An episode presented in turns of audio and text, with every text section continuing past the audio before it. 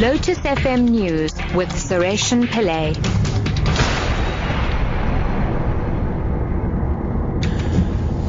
Twelve o'clock good afternoon. Emotions ran high as the family of slain Jayde Panayiotou welcomed the magistrate's decision to deny her husband Christopher bail in the Port Elizabeth Magistrates Court today.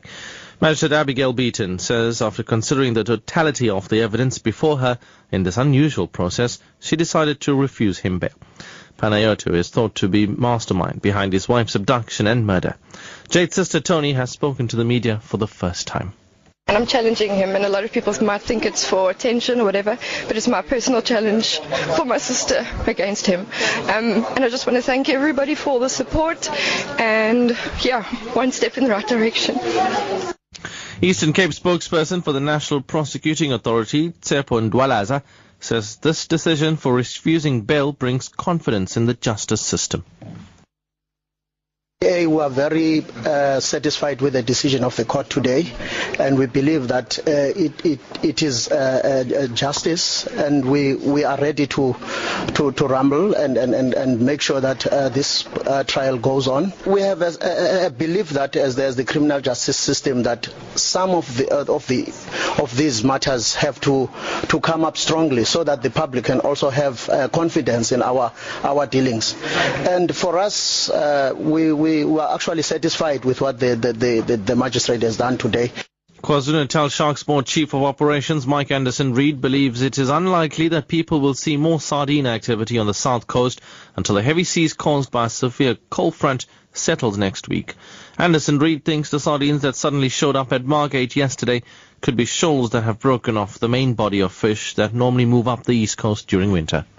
I don't think that this was the start of the run. Uh, I think it was just a small piece of fish that came through.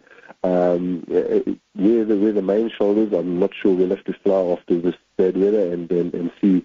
Hopefully, if we can see where the, obviously the gannet activity and all the activity associated with the the, the main main shoal um, will will give us an indication of where they are. I'm hoping that uh, we still have uh, fish um, along the coast in in the next few weeks. Former British Prime Minister Gordon Brown says he's happy with the political will amongst Africa leaders to provide the necessary infrastructure. Currently, the continent has an infrastructure gap of $100 billion a year.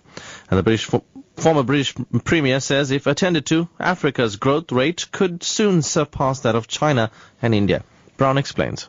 The political will, I am absolutely sure, is being proven to exist. When you have five leaders meeting regularly to discuss one project, and when you have today President Zuma lending his weight to the whole infrastructure delivery project that we're engaged in, and when you have the African Union next week going to be discussing these very big questions of infrastructure, you can see that the political will exists not just for the Central Corridor, but for the North-South Corridor, for the Inga project, which is a major project to deliver hydroelectric power into just the DRC but into the whole of Africa. And finally, as South Korea struggles to contain an outbreak of Middle East Respiratory System or MERS, it's emerged that a doctor disobeyed an order to stay away from the public after contracting the disease from a patient. The outbreak has affected dozens of South Koreans. BBC's Steve Evans reports. According to the city government of Seoul, the hospital doctor showed symptoms on Sunday and was instructed to keep away from people, but he did not and went to meetings involving more than 1,500 people. The initial outbreak stemmed from a man who returned from the source in the Middle East. But the fear now is that this infected doctor might have spread the illness uncontrollably. The mayor of Seoul criticized the central government for not making more information available.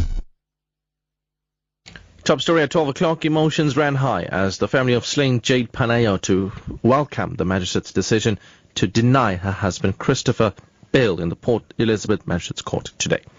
I'm Suresh Pillay, back in one.